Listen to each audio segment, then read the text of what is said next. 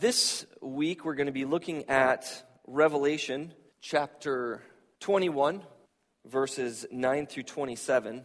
One of the errors that I think gets made anytime people start looking into, into Revelation is uh, our desperate um, desire to know what happens next. And so people come to Revelation and they ask questions like, well, you know, what's next in the timeline of world events? Is Jesus coming now or next week? Or has anybody got a prediction out right now? I haven't heard anything in a while.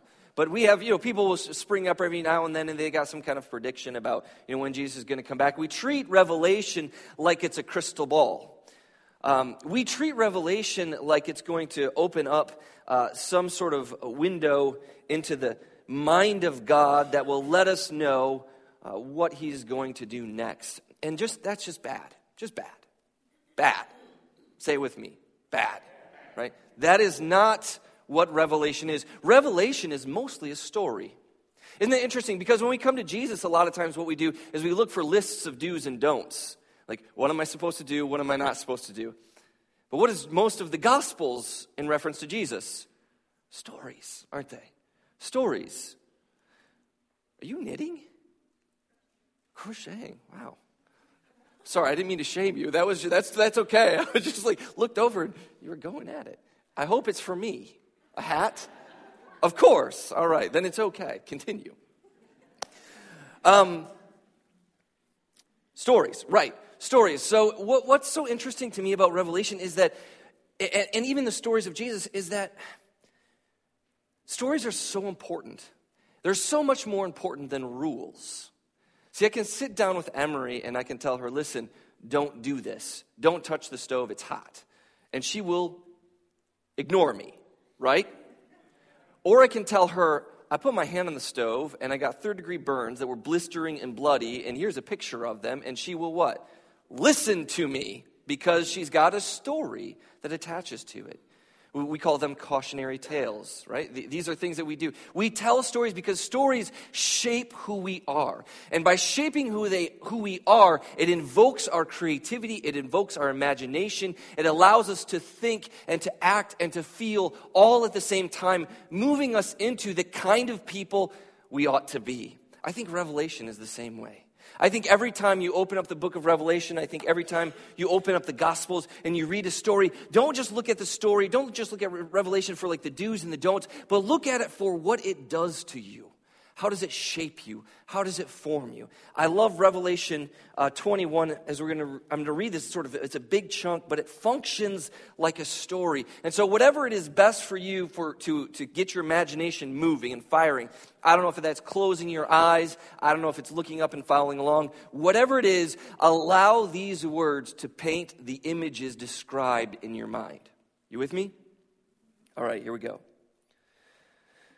Then came one of the seven angels who had the seven bowls full of the, of the seven last plagues, and he spoke to me, saying, Come, I will show you the bride, the wife of the Lamb.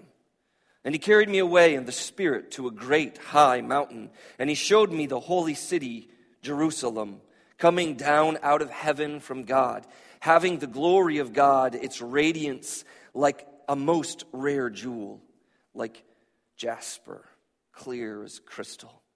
It had a great high wall and 12 gates, and at the gates, 12 angels, and on the gates, the names of the 12 tribes of the sons of Israel were inscribed. And on the east, three gates, and on the north, three gates, and on the south, three gates, and on the west, three gates. And the wall of the city had 12 foundations, and on them were written the 12 names of the 12 apostles of the Lamb. And the one who spoke to me had a tape measure of gold to measure the city and its walls. The city lies four square, its length the same of its width. And as he measured it with this, it was 12,000 stadia. Its length and width and height are equal. He also measured the wall. It was 144 cubits by human measurement, which is also the angel's measurement. The wall was built of jasper, while the city was pure gold like clear glass. The foundations of the wall of the city were adorned with every kind of jewel the first jasper, the second sapphire, the third agate, the fourth emerald, the fifth onyx, the sixth carnelian, the seventh chrysolite, the eighth beryl, the ninth topaz, the tenth chrysoprase, the eleventh jacinth, the twelfth amethyst, and the twelve gates had twelve pearls, each of the gates made with a single pearl. And the city of the street of the city was pure gold like transparent glass. And I saw no temple in this city, for its temple is the Lord God, the Almighty, and the Lamb. The city has no need of sun or moon to shine on it, for the glory of God gives it light, and its lamp is the land, is the Lamb. By its light the, will the nations walk, and the kings of the earth will bring their glory into it, and its gates will never be shut by day, and there will be no night there. They will bring into it the glory and honor of the nations, but nothing unclean will ever enter it, and nor will anyone who has done what is detestable or false, but only those who are written in the Lamb's book of life. That's a tremendous vision. A tremendous vision. I want to point out some things uh, about this I want to begin by uh, eradicating, hopefully, a, uh, a bad reading of this that has been promulgated in our churches and, and other places, I'm sure, as well. And I don't know if you've heard it or haven't heard it, but, but uh, there are those who will suggest that the kingdom of God, and indeed this even vision of New Jerusalem, is metaphorically speaking of the church. And the argument usually goes something like this What does the angel say to John? He says, Let me show you the bride of the Lamb. And we all know that the bride of Jesus is the church. See, you've already been indoctrinated. I didn't even do it. The church. And so, therefore, what do we have here? Well, it must be the church because the church is the bride of the Lamb. Except for what? Do we see the church here? No, we don't. This is what we call, and here's, here's, your, here's your fancy thing, so write it down. Uh, this is what we call eisegesis. That is, you take something that you found elsewhere and you read its meaning into the text, rather than what is more appropriate, exegesis, and that is when we take what the text says and we take out of it what, what it says there. And so, what do we have here in verses, in Revelation 21, verses 1 through uh, 8, we have the description of the people of God. All the people of God here are described. He's wiping away tears from their eyes. We talked about it last week. Go back and hear the sermon if you didn't hear it. This week, what do we have? Something completely different. A transition utterly in what's happening. And what we see here is Jerusalem coming down out of the heavens, out of the sky, coming from God, prepared and adorned. And there is no mention here at all of the church being the bride of Christ. Now, there is a place in Ephesians where it talks about the church being the bride of Christ, and that's a fine metaphor. But when Jesus speaks about his bride, he talks about his bride coming, and he talks about his bride's uh, maids, which is all you all, right? You're all the bridesmaids. And we are waiting for the groom to receive his bride. You see, one of the things that we have done is we have taken ourself and we have injected ourselves into the marriage ceremony. How many of you all been to a marriage ceremony? Yes? I'm sorry. I apologize to all of you.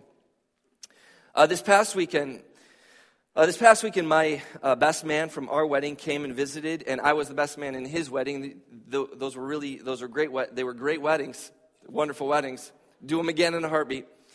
How weird would it be, though, for, uh, for Adam to have been here and Olivia to then hear and Drew, who is uh, preaching the sermon, I'm the best man, I'm standing here, and I just sort of slid a little closer and closer and closer and closer and just got in there, right? I mean, that, that's totally inappropriate. It's totally inappropriate for me to move or to draw attention to myself. If while we're walking, while she's walking down the aisle, I'm waving at people or being distracted. I mean, that would be, what is wrong with this guy? You think there's something disturbed more than usual with this guy.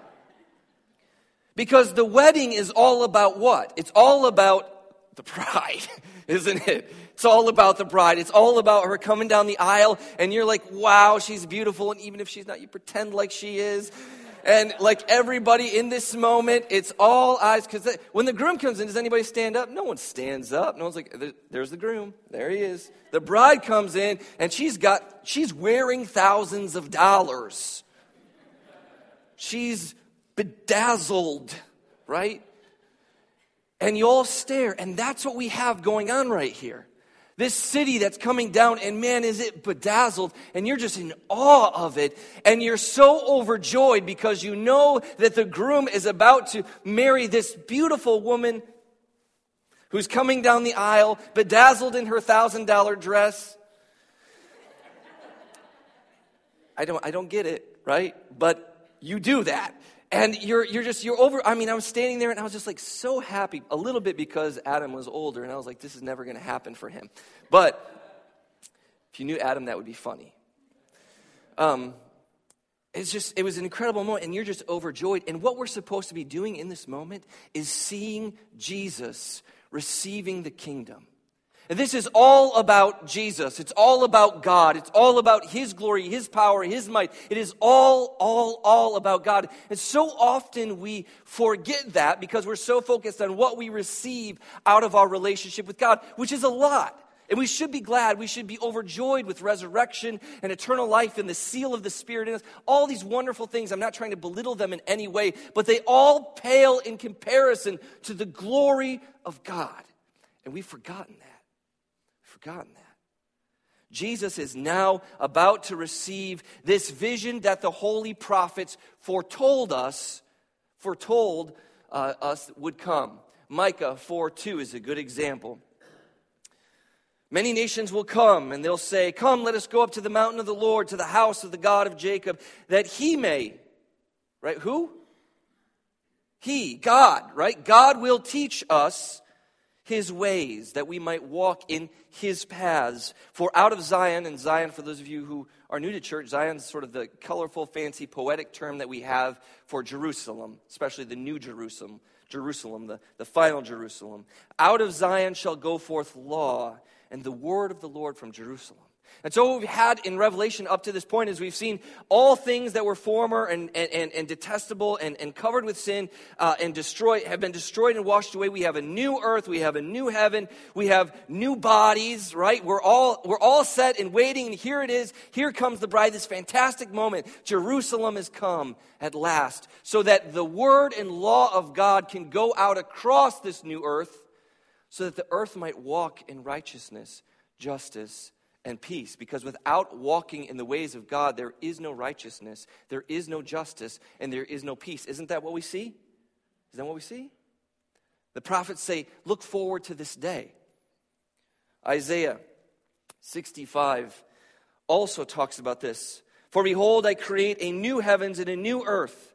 The former things shall not be remembered or come to mind, but be glad and rejoice in that which I create. For behold, I create Jerusalem to be a joy and her people to be gladness. I will rejoice in Jerusalem and be glad with my people. And if you continue to read um, chapter 65, it sort of gives us a long list of all of the things that God is going to remove and repl- all of the evil things that God will remove from Jerusalem and from the world and replace with wonderful blessings. And so, what we have here is really fantastic because what we see in, in, in, the Bible then is a wonderful consistency of promise.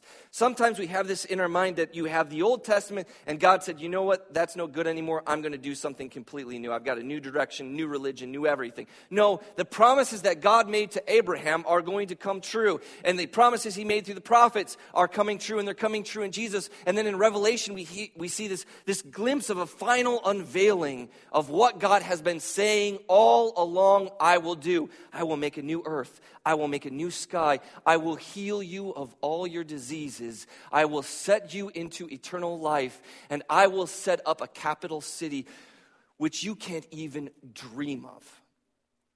And from it will go forth peace. And from it will go forth law. And from it will go forth justice and truth and righteousness and beauty. And so that brings us to this moment of recognizing that it is this wonderful promise is coming true, and Jesus is going to meet this inheritance, this promise. He is going to be the one from which all of this law comes forward. One of the things that troubles me about modern Christianity, both our music and our books, and the things that we are really enamored with, and it seems all so individualistic, so focused on me and what I get out of it, as I said, rather than focusing on Jesus and the glory of God.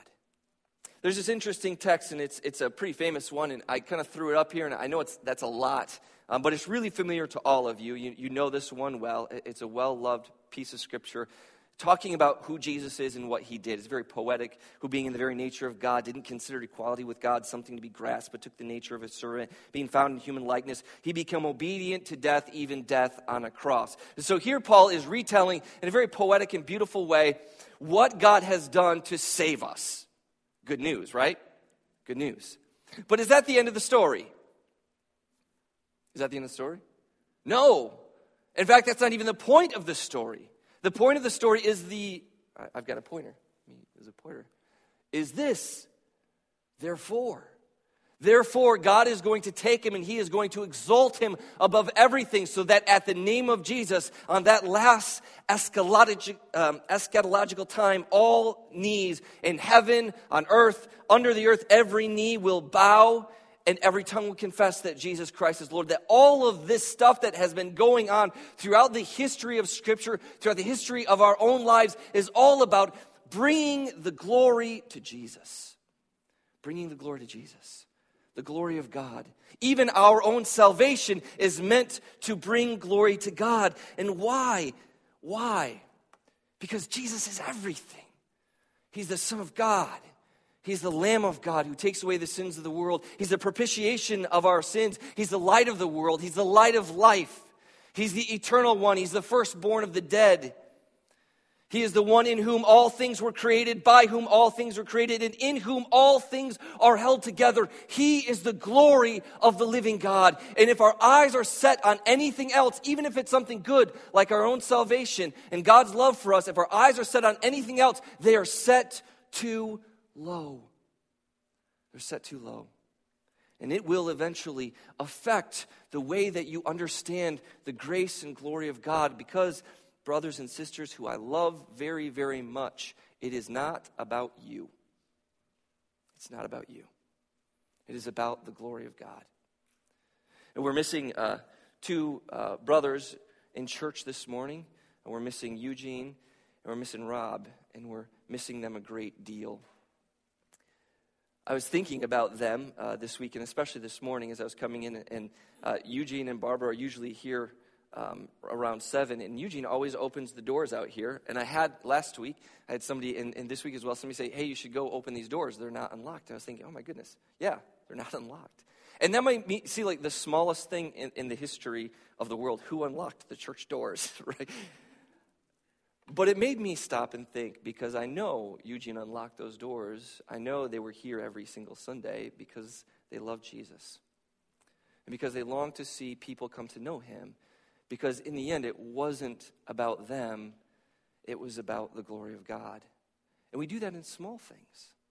I was thinking of Rob, and uh, I was um, preaching a sermon some time ago, and I uh, mentioned uh, Revelation chapter 3, in which uh, John is, is um, he, he's uh, giving the message that Jesus gave to the angels to the churches. And at the end of one of these, he says, to The one who conquers, I will make him a pillar in the temple of my God, which I just think is beautiful imagery. And I said, I asked this question, and, and I was sort of ready for a natural pause, you know, when you're going, you're preaching, and you're, you're being loud. I'm sorry when I do that uh, you're being loud and you kind of get to this point and then there's going to be a natural break right there. So i'm ready for it and i'm like uh, who what would you do to be a, uh, to, to be a pillar in the temple of the living god? And I wait to take a break silence so you can all think about it for a second. And rob says as soon as the words are out of my mouth anything.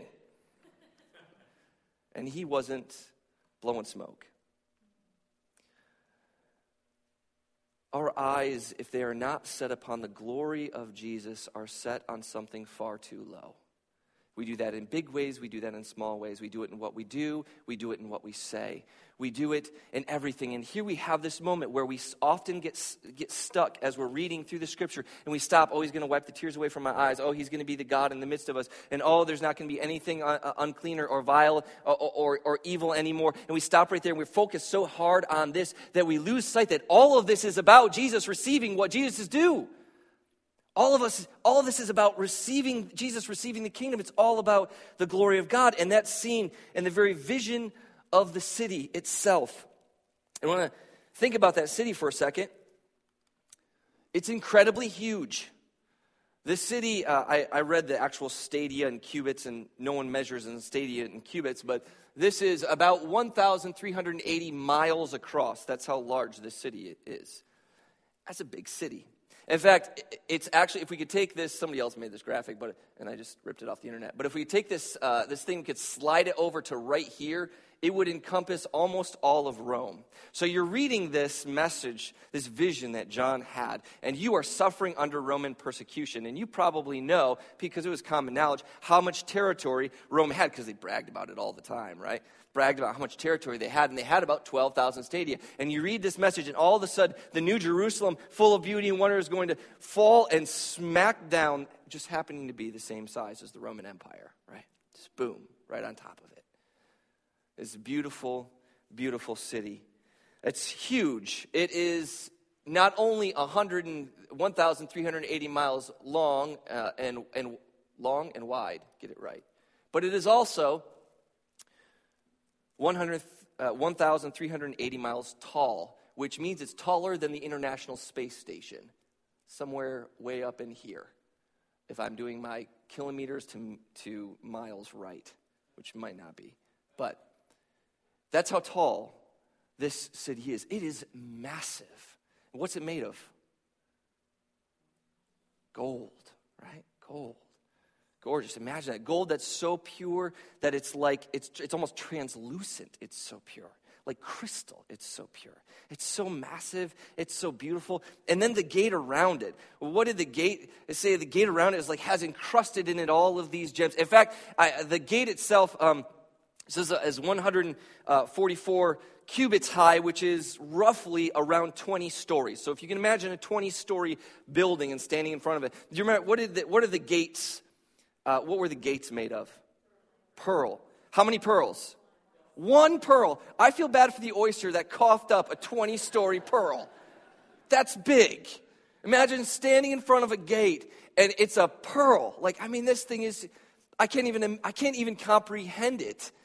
Uh, now, obviously, one of the mistakes that we can make here is like, this is, we don't know how literal this is.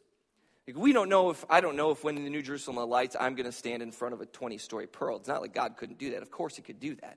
Um, but we'd miss the point if we get hung up on what all these little things mean. And often when you're reading Revelation from other people, oh, well, this gem means this and this thing means this, right? It all misses the point. Go back to verse 11. What's the point of the city?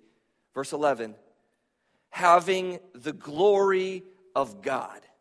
The point of it is to strike you in the face with how immeasurable, immense, and beautiful. Today, how do you measure how great a city is? Business. Money, right? You know how good a city is because they have more money than everyone else. And that's the way it still works to this day. And so God builds a city and he says, I will show you how great I am. I will show you the, the, the amount of glory I have. I'll build a city out of gold. I'll, I'll, I'll put giant pearls in front of the gates. I'll encrust it with every precious and wonderful and glorious thing that you can think of. And all of that pales in comparison to the glory of God Himself. It's supposed to strike us in amazement. But there's something about the gate that isn't striking, something that's a little, little puzzling. And I did a little graph here for us. If this is the city with 1,380 miles tall, and this is the gate, which is 20 stories, that's about the small, like,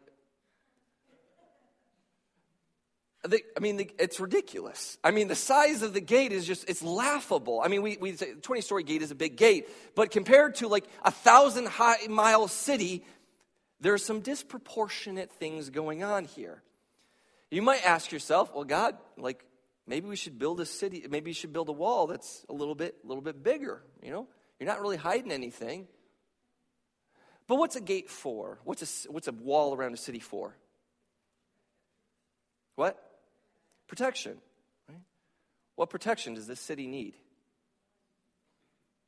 It doesn't need any protection, does it? No, protection is, is, is gone. None of that stuff is necessary anymore. In fact, one of the most striking things, aside from receiving this sort of this uh, here comes the bride motif in the first part where the, the, the lamb, where Jesus comes and he comes into this inheritance, the capital city of the kingdom of God, which God has now brought to fruition, the hope of the prophets, the hunger of the world, that even the trees of the field are waiting to see unveiled this great time where God has done all of this. We have this wonderful image, and then we get a sort of description of the beauty of this city. But then, after all of that, we get what is missing from the city. We talked about what's in the city, but what's missing from the city. And I, I, I want to bring that up that the gates never close. You've got this giant pearl, and it's standing wide open. Why? Because there is no reason to fear anymore. So the gate could be this tall or it could be that tall. It doesn't matter because the or the, the, the wall could be this tall or that tall. It doesn't matter how tall it is because the gates are wide open and anyone at all could, could walk into it. In fact, it says the kings of the earth. It says that all of the glory of the nations, that all the people who are living in this, in this new earth, this restored earth, they're going to bring their glory into it and display that to the Lamb of God, to display that to God Himself. There is no need for a gate. Now, that's, uh, that's good news, isn't it? Because how many of you locked your doors last night? Why'd you lock your doors last night? Yeah, because the world's pretty broken, isn't it? I was laying in bed last night. I was so tired. Um, as I said, Adam came over, uh, and I, I, only see him maybe once or twice a year, and so I was up till 5.30, which isn't smart when your kid wakes up at like 7.30. So I was really tired last night. And I'm laying there just waiting for sleep to take me, and I heard a bump. And I was like, what's that? And, and we all do this. Like, I'm not overly paranoid kind of guy. Like, I'm not really that worried about things, but you hear the bump, and don't, does everybody do this? Like, you stop and you listen. And like every single creak in the house, I'm like, is that the cat or is that that bump of the monster coming up from the basement to get me? What is that? And you're listening, and all of a sudden there's so many more noises. Like I didn't hear any of these noises until I heard that first bump, and now I hear every creak of this whole house. And we're afraid. We are so afraid.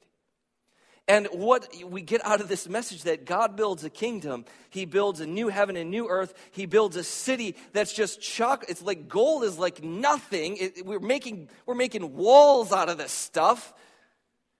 He says there's nothing to fear anymore. That's what we're looking forward to. A time where there is no fear. There are no locks on doors in the kingdom of God. Isn't that good news? But I want to push you a little bit because I think we're here to celebrate Jesus, aren't we? And we're celebrating Jesus. Why? Because he died and rose again. Because he took death and he showed it as a sham. So, what are you afraid of anyway? So, what if the monster eats your face off, right? I mean, the kingdom of God awaits. The kingdom of God awaits. What else do we see missing from the city? There is no temple. No temple. Uh, in, in, in the Old Testament, as they imagine the city of Jerusalem, especially in Ezekiel, the final chapters of Ezekiel, there's a long description, chapters long description of what the temple is going to look like. But when Jesus comes, there's a new revelation. And then when we see New Jerusalem again, where's the temple? There isn't one because Jesus has removed the need for because the temple is all about separation. It says that God is too pure, God is too holy, God is too much, and you are not pure, you are not holy, you are too small to behold his glory. And yet in Jesus Christ, he has removed the temple walls so that when we stand in the kingdom of God and are brought into this beautiful city that God has made, we will behold him with our eyes, face to face, because of Jesus. Well, let's take that one step further because that has meaning to us today, doesn't it? Where is our temple today? Bill's got it, but he was an elder, so we don't count him. Where's the temple today? Look around, right? Paul calls us the temple of God twice in 1 Corinthians. In 1 Corinthians chapter 3, he says, Don't you know that all y'all are the temple of the Holy Spirit? The temple of the living God. In Ephesians chapter 3, he says, God is building us up to be a temple for him. And, and, and 1 Corinthians chapter 6, he's talking about holiness. And he says, Don't you know that you individually are the temple of the living God, that the Holy Spirit dwells in you?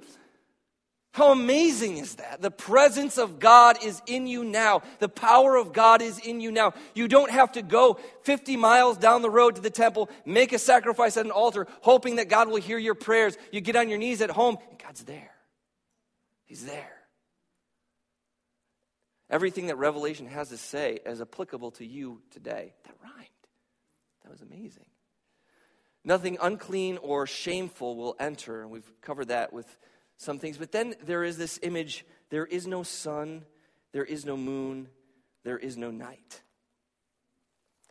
That's taken from, um, that was, or that's uh, foretold by Isaiah, Isaiah the prophet. And, um, yeah, put it up. Double check. Nope, I didn't. Sorry. Isaiah chapter 60, verse 19. There shall be no more or the sun shall be no more, your light by day, nor brightness shall the moon give you light. But the Lord will be your everlasting light. Your God will be your glory. Your sun shall no more go down, nor your moon withdraw itself. For the Lord will be your everlasting light, and your days of mourning shall be ended. Your people shall be righteous, and they shall possess the land forever, the branch of my hand, the work of my hand, that I, that I, because remember it's all about God, that I might be glorified. There is no more night. There is no more sun or stars because the light of life, isn't that what John says? Jesus entered the world, and the light was the life of men, and the light shines in the darkness. And what can the darkness do against it? Nothing. The darkness cannot snuff it out. This light that extends is, is showing the power and grace of God. It's showing the, the revelation of Jesus Christ, that light is filling the city. But I also want to say that, that today you have light in your life. Now, we don't have, we still have a sun and moon and stars, and we don't see Jesus as we will on that day. But if Jesus is the light of the world, if he's the one that brought enlightenment to all people, if John says again and again in that gospel, uh, repeating what Jesus told him, that if you keep my commands, you will love me, where is the light in this room even now? Thy word is a lamp unto my feet. What comes next? A light unto my path. That God hasn't left us without light, without revelation. He has given it to you. And each one of you have several copies that you can go home and you can fill out and read and, and, and just be in communion with God. Because as we read from uh, uh, Micah and as we read uh, from Isaiah, it's the from Jerusalem that the law of God is going to spread out so that there is no more corruption in government, so that there is no more wars and rumors of war, so there's no more any of these things because everybody is coming to God to learn His ways. But right now, church, we are the ones who know His ways. Have you memorized his ways? Have you learned his ways? Are his ways a light unto your feet and guiding you on the path? Are his ways written upon your heart? Are they in your soul so that everything you do is a reflection of the light and glory of God? See, everything we read in Revelation is applicable today to you and to your life. As we wrap up, um, our service this morning and, and stand and sing this song, I just want us to consider and just stand in awe of the glory of God and give Him all of our worship and all of our life, and to think hard about the ways in which He has transformed us and made us new so that we can be, even now, a living representation of the kingdom that's to come. Because then, when people see that you are not afraid of tomorrow, you can say, Listen, I know a kingdom that, you can, that we will go to where there's never any fear at all. When people see you rejecting detestable things, you can say, There's a kingdom I know that we are going to where there's nothing detestable or false anymore. When people see that you bow down and pray, and, and prayer and worship is just a living, breathing part of your life, you can say, I know that there is no more temple because the temple of the living God is you if you give your life to Jesus. When people see you living your life in a way that is in accordance with the words and teachings of Jesus, you can say, I know the way because there's a light on the path. And I can show you how to follow it. And I can show you where that path ends. Because, church, we are to be a living representation of the kingdom of God. Let's sing and give glory to God today for that great news.